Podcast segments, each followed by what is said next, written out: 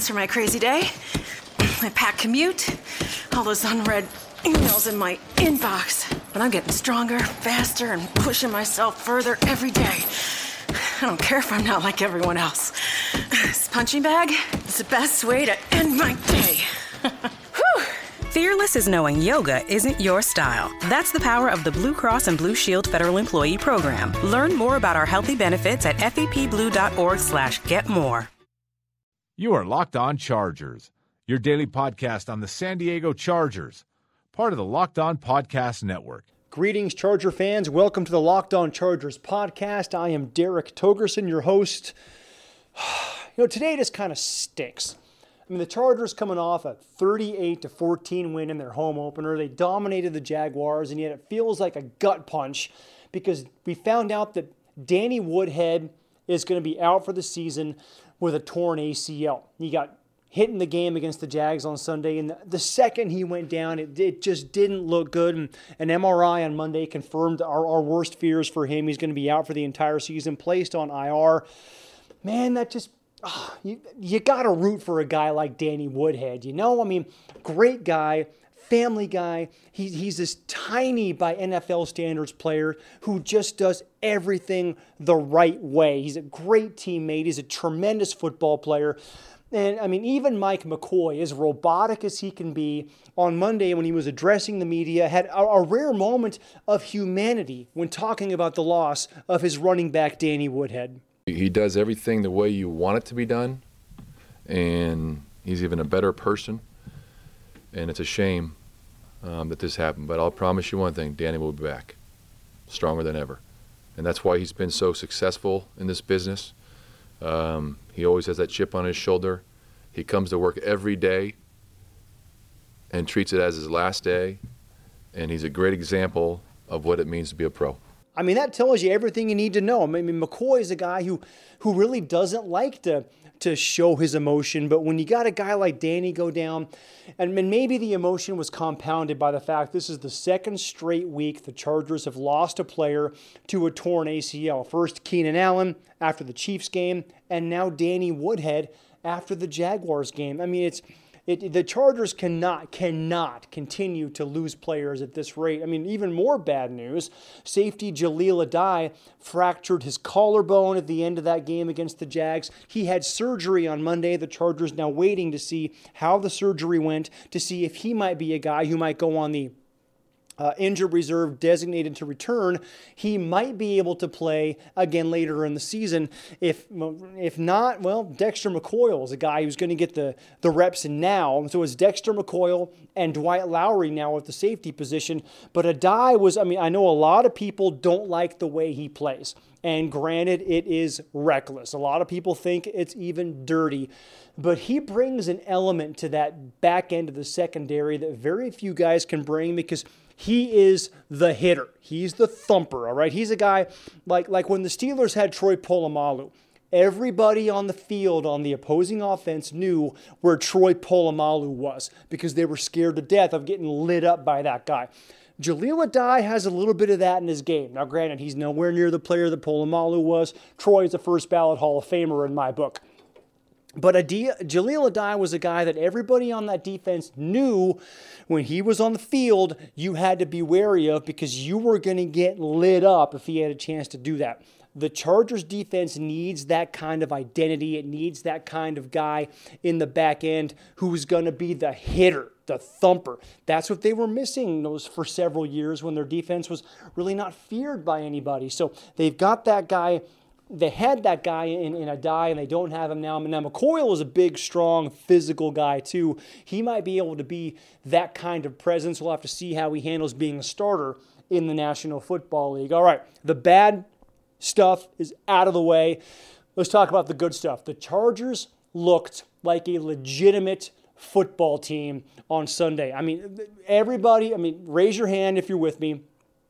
They're up 21 points in the second half. Everyone thought, oh goodness, here we go again, just like the Kansas City game. But I'll get to it. I pretty much eviscerated Mike McCoy last week for him taking his foot off the pedal.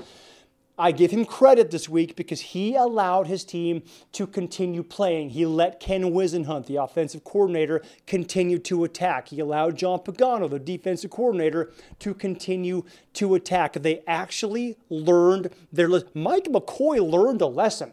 He showed a capacity for change that we honestly haven't seen in the last three plus years of him being the head coach. And I think, hopefully, with reservations, that's a really good sign for the San Diego Chargers moving forward. In fact, I talked to a bunch of guys in the locker room afterwards, among them Brandon Mebane, who, of course, has a Super Bowl ring with the Seattle Seahawks. And I wanted to know were you conscious of the fact that you guys were up 21 and basically in the exact same position that you were in a week ago? Talked to him, talk to Dontrelle Inman, talk to Joe Barksdale. All of them had something to say about that. And, and, and yes, you will see they were very, very conscious of the fact that they were in the same spot they were a week ago. Last week, we realized and we talked about it, you know, how good we can be. And, you know, we let off. We let off the gas pedal. And this week was like, we ain't letting off the gas pedal no, no more, man. You know, it was a good learning experience for us. Motivation, that feeling that we had after the, after the locker room, blowing a 21, 23 point lead we just like it, it, can't happen. So we just our mindset we just we got to finish, finish, finish. If you, I'm pretty sure if you watch the film, you won't be able to tell the difference between the first half and the second half, as far as effort, attention to detail, assignments, those kind of things, and um, that's what winning teams do.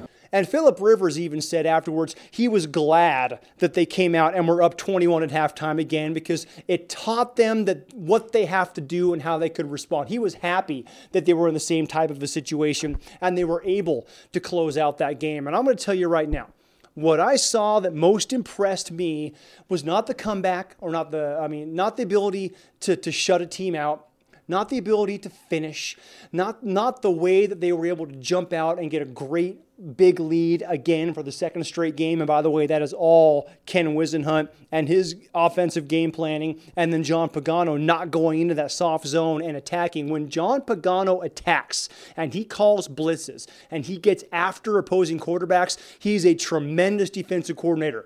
When he gets conservative and tries to just run clock, he is a terrible defensive coordinator. So they need to just let him be who he is and let him have that aggressive mindset that he has. And the Chargers defense can be a top 10 defense. But again, going back to what I was saying, the thing that most impressed me, Jason Verrett has arrived. I mean, this kid is how anybody does not have him as a top three corner in this league is beyond me. All right. Casey Hayward had a tremendous game, and he might be the best off-season free agent signee of any team in the entire National Football League. Two interceptions on Sunday, but I asked him about Verrett.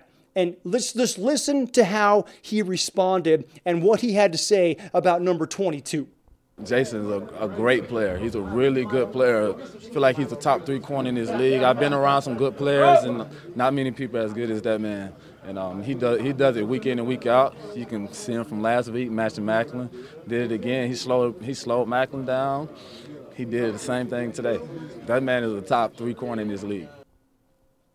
That is high high, high praise and is absolutely warranted. All right. Verrett locked up Jeremy Maclin. Verrett locked up Allen Robinson. Jason Verrett is your typical shut down corner. And I saw somebody say this on Twitter, and I apologize, I, I forget who it was, but the gist of it was Verrett Island is now a thing. And that's absolutely true. Jason Verrett has, at least with their performance in the first two weeks, surpassed Darrelle Revis. All right, Jason Verrett might be the, I'm going to go out and say, the number one lockdown shutdown corner in the National Football League. The way he has played and what he has been able to do against some of the uh, two really, I'm talking about top 10 wide receivers in Jeremy Maclin and Allen Robinson, and held them to basically nothing. Go back to last year, what he did against Antonio Brown, held him to basically nothing in that Steelers game. Jason Verrett. And and and another thing he's done that's really, I mean, off the charts, especially compared to some of these other guys, is he helps in the run game too. He's not a real big guy, but he's in there sticking his nose in. He's taking on blockers. He's he's bringing guys down in the run game. He is a complete cornerback. Jason Verrett has already sacrificed his body more times in his career than Deion Sanders did his entire career. All right, Deion was a guy who was a great, maybe the best cover corner of all time. Was allergic to running backs. He didn't want to tackle anybody. Jason Verrett is such a bulldog. He will stick his nose in on anybody in the NFL. And what I've seen from him the last couple of years is if he's able to sustain this level for five, six years, we're talking about a Hall of Fame type of career out of Jason Verrett. All right, this guy is everything the Chargers needed and everything they wanted and more. So, tremendous game from him, tremendous game from the Chargers, really all around. Complimentary football, like, like I haven't seen them play in a very, very long time. Now they go on the road next weekend to Indianapolis. And I know the Colts aren't real good. And I know their secondary is not real good. And Philip Rivers, by the way, we haven't even touched on what Melvin Gordon did. All right, how about this stat? Melvin Gordon ran 24 times. Philip Rivers threw 24 times the Chargers won by 24 points. That is symmetry. That is exactly what you want on offense. I mean, we know how good Philip Rivers is, but when he has a running game to go along with his passing game, he is unstoppable. We're talking, he had four touchdowns, no interceptions. Had that one strip sack where he held the ball a little bit too long, and he'll tell you that was all on him as well. But when Rivers has a running game to go along with it, he is borderline unbeatable. And Melvin Gordon was a revelation. All right. If, if there's any good thing that came out of the Woodhead injury, it's that now Melvin Gordon is going to have to be the feature back. All right. 24 carries, career high. 102 yards, career high and the Chargers won the game because they controlled it. I asked Mike McCoy about whether or not Melvin Gordon was going to be the feature back now that Danny Woodhead was gone. And of course, in typical McCoy fashion, well, it's going to differ from week to week, blah, blah, blah. Whatever, Mike. Listen, they've got Melvin Gordon, who's a stud. They've got Derek Watt, who's the fullback. You got Kenneth Farrow, who's an undrafted rookie out of Houston, who has a lot of potential, but he's an undrafted rookie. And then you got Andre Williams, a guy who they wasn't even active for the game on Sunday, that they signed off of waivers from the Giants on the final Sunday of the preseason. Melvin Gordon has to be the guy. He even said after the game, he told me, I got into a rhythm, man. You know, 24 carries, you start to see how the guys in front of you block. You start to see how they set things up. You start to get into a groove. That's what he was able to do. Now they have their quote unquote bell cow back.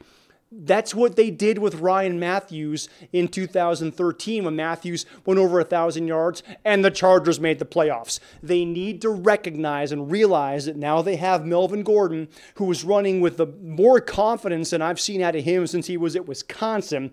They have the kind of offense now that can have the kind of balance that can legitimately contend and win an AFC West championship or at least contend for a wild card. But they need to stick with it. McCoy needs to get over this, you know, running back by committee, or I, I guarantee you he doesn't even believe that. He just doesn't want to give anything away. Mike, listen, just tell us that you've got a stud like Melvin Gordon and you're going to ride him because now you know what you've got. You moved up in the first round and gave up draft picks a year ago to get him. Now you've got him where you want him to be, where you thought he'd be.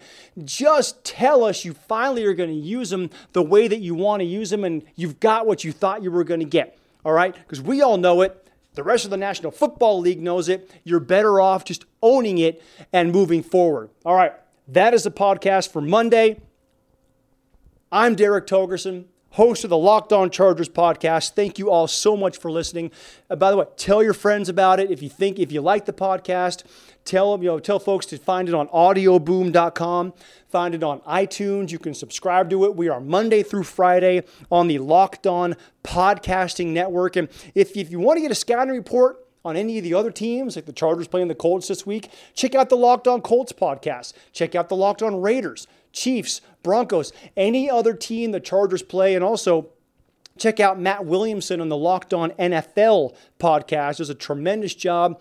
All 32 NFL teams are represented, plus fantasy football and the entire NBA is represented as well, plus Locked On NBA and fantasy basketball. Thank you again so much for listening. You can check me out on Twitter at Derek DerekNBCSD or on Facebook at DerekNBC7 San Diego. Chargers are one and one. All of a sudden, they are tied for second place, just a game behind the Broncos in the AFC West. We might have something brewing, folks. I'll talk to you again on Tuesday. Have a great night, Bolt fans. You are Locked On Chargers, your daily podcast on the San Diego Chargers, part of the Locked On Podcast Network. What you doing? Ran out of space on my phone, so I'm deleting some stuff. Bye, singing dog. Bye, goal. I pronounce you. Bye, wedding ceremony. Stop. At Metro PCS, you get two free phones with twice as much memory. Really? Don't say bye to your memories. Switch to Metro PCS and get two free LG K20 Plus phones with 32 gigs when you switch two lines. Metro PCS. Wireless. Figured out. Coverage not available in some areas. Sales tax not included in phone price. Excludes numbers on the T-Mobile network. See store for details and terms and conditions. Wilson, you sent the game-winning email at the buzzer, avoiding a 4:55 meeting on everyone's calendar. How did you do it? I got a huge assist from Grammarly, an AI writing partner that helped me make my point. And it works everywhere I write. Summarizing a doc only took one click. When everyone uses Grammarly, everything just makes sense. Go to grammarly.com slash podcast to download it for free. That's grammarly.com slash podcast. Easier said, done.